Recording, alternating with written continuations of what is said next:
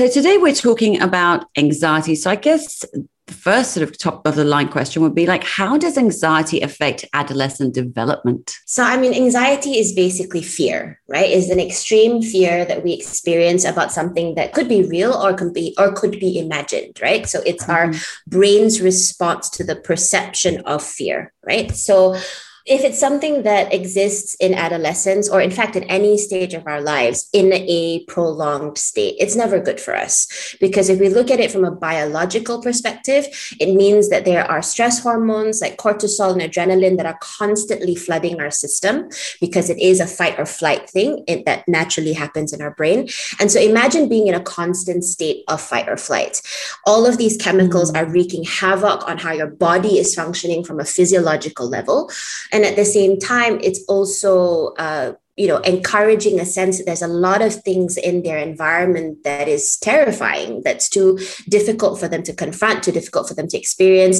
And so what would happen especially at a crucial age like adolescence you'll probably start seeing them avoid um, a lot of very key milestones in their life like socialization friendships participating in class building upon your self-esteem.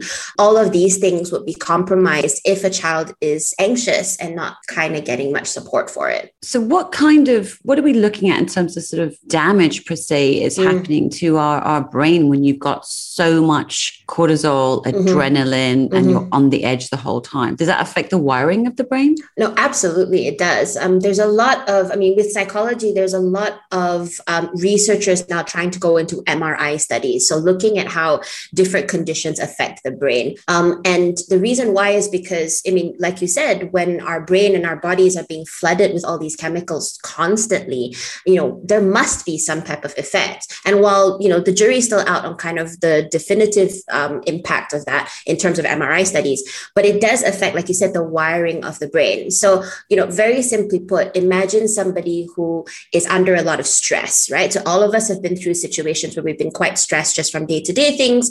And how many of us have said, you know, I'm having a bad day because I'm stressed. I snapped because I'm stressed. Leave me alone. I'm just mm. stressed today, right? These situations would not have um, would not have resulted in that severe an, uh, response if we were calm and having a pretty chill day. But because we're stressed, we have almost mm. like a pair of red colored glasses that we wear, and that affects how we view everything that's happening around us. It affects how we respond, um, and so anxiety affects us in much the same way.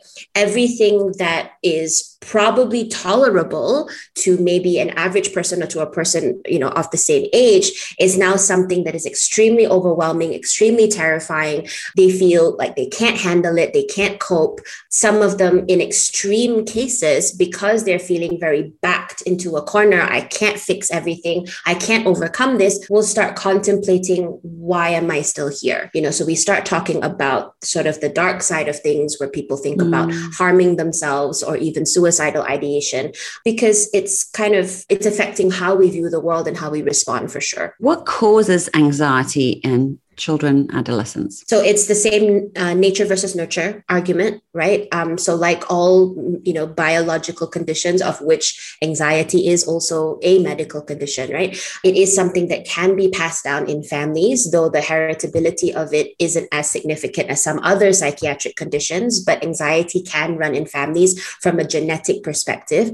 Um, there are uh, certain medical conditions which might make a child more prone um, to to these types types of things. Uh, but at the same time, it's also the environment. So if a child was raised in an environment that is not supportive, if his or her parents um, used a lot of fear mongering in their parenting style, which I think is very Asian, how we tend it's to very use, Asian. I was going to say, Asian. I'm going to call the police or yeah. I'll, you know. Or like, you yeah. know, if you do this, you're going to die. like, you know, there's, there's a lot of fear mongering in Asian mm-hmm. parenting. So if parents use too much fear mongering, um, if parents are using sort of a very authoritative parenting style where where kids are not really able to um, express themselves or communicate things very openly and talk about their feelings, then you are encouraging that because you're you're simulating an environment where the kids can't fix anything. It's my way or the highway. It's kind of a nature nurture thing where both things mm-hmm. can kind of impact it. So, yeah. Can we look at what anxiety looks like in children mm-hmm. specifically? Mm-hmm. Mm-hmm. So, again, depending on the ages, right, whether they're verbal or not. So, in younger children, you might see, of course, things like lots of crying, lots of avoiding, nonverbal body cues or nonverbal cues are really powerful with young children. So, even things, for example, as if they're approaching a playground and they kind of tuck themselves behind you, right? That's an aversive um, sign, body language wise, telling you that they're afraid of that interaction. So, any type of avoidance is usually a really big indicator of anxiety. So, whether they're avoiding, you know, speaking up in class. So, some kids go completely silent when they're called on in class.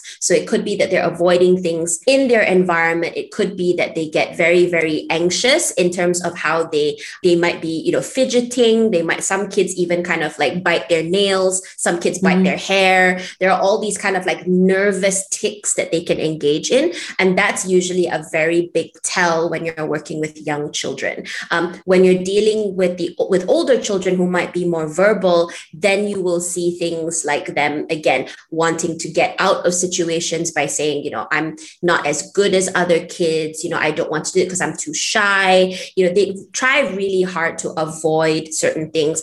They might mm. also have a tendency to over worry. That's the biggest sign of anxiety in teenagers. They tend to overthink, over analyze, and over worry about everything.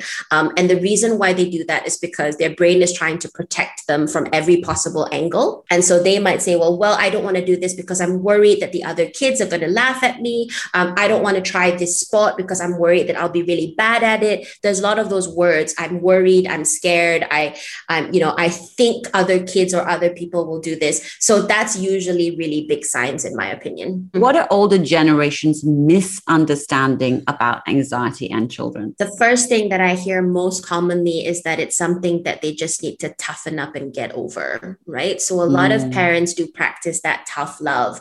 And I think it comes from a place where you know, I feel that our generation and above, you know, it wasn't something that we talked about as openly, right? And so because of that, whenever we experienced a moment of fear or a moment of, of worry back when we were growing up, the tough love was practiced, right? And so right. it's kind of generational, it's being passed down. So parents nowadays are often saying to me, they don't recognize it. They feel that they were never anxious. I beg to differ, right? But nice. it's just that, you know, we were not being allowed to recognize it as such back then.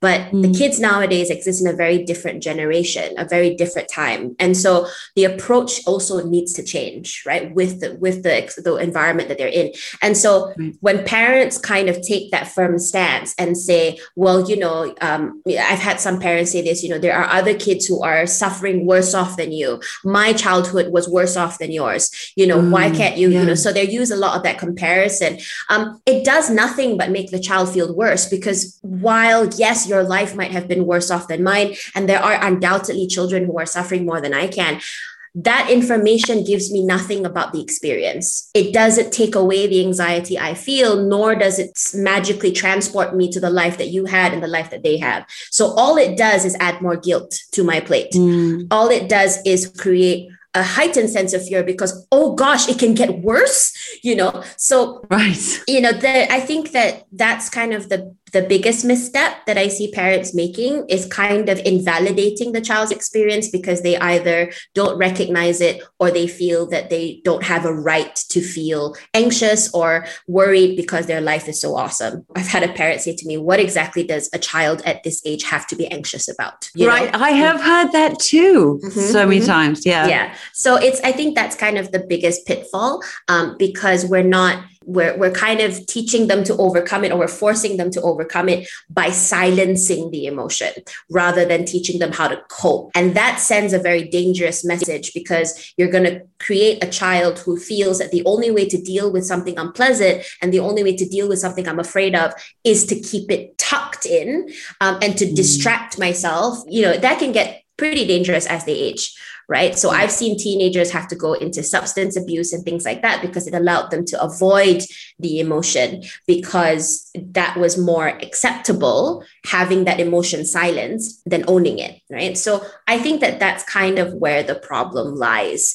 right? We all feel anxious when we get you know, when we've been summoned to the boss's office, when we have a bill that's left unpaid, but we accept it as okay because it is something that in our adult brains is acceptable. But if you transport yourself to a to a 10 year old who's being bullied or being isolated or ostracized by their friends, in the scope of our lives, that might not be a big deal. But in their life, it's as catastrophic as what it is in ours if we lost our jobs.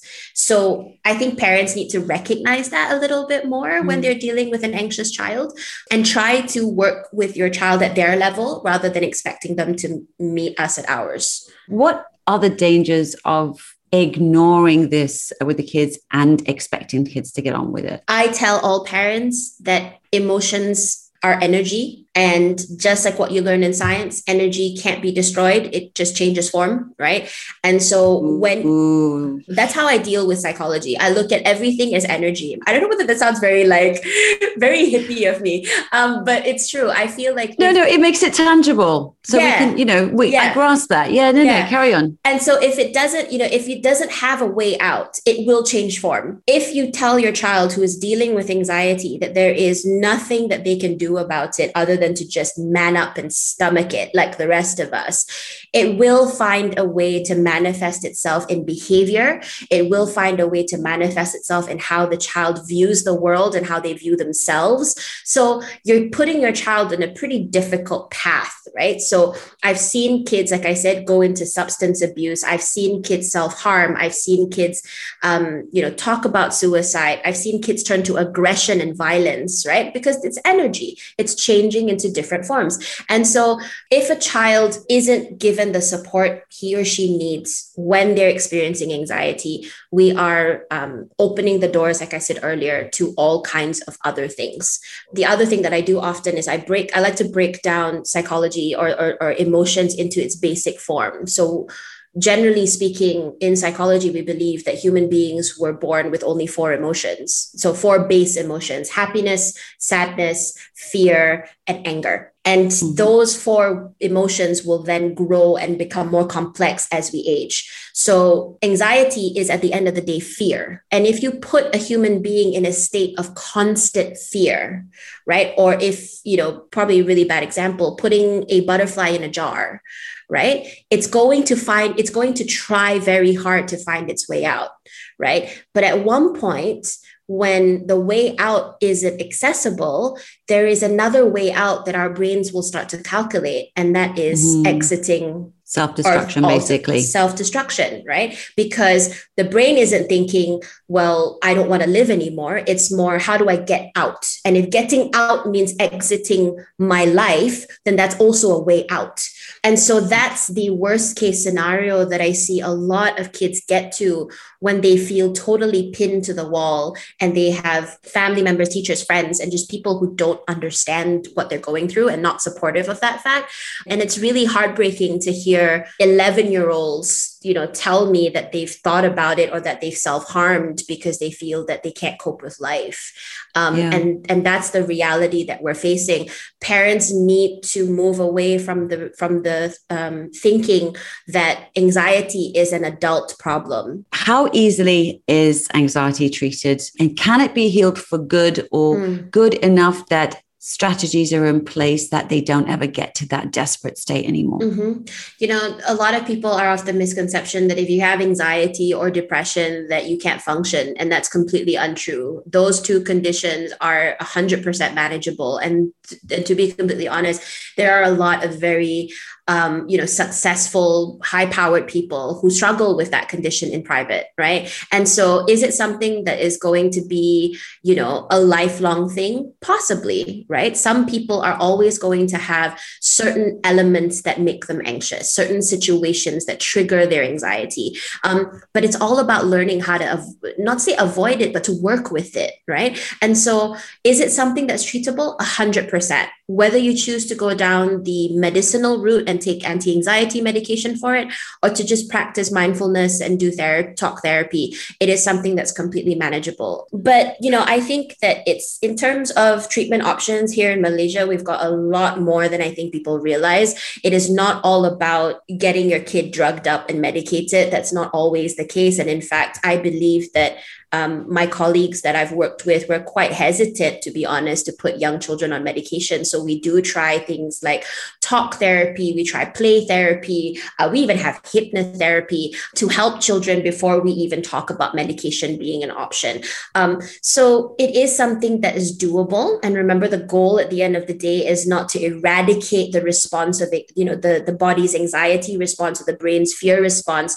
It's about teaching you how to overcome and teaching you how to cope. Yes. So let me ask you this. Mm-hmm. How can us as parents or guardians help our kids? Talking about it actually does the opposite thing, right? So it's not really encouraging kids to somehow develop anxiety if you're more open about it, right? I think what talking about it does is that it normalizes it, right? It creates less of a fear response, if you will, because it's something that you know everybody goes through.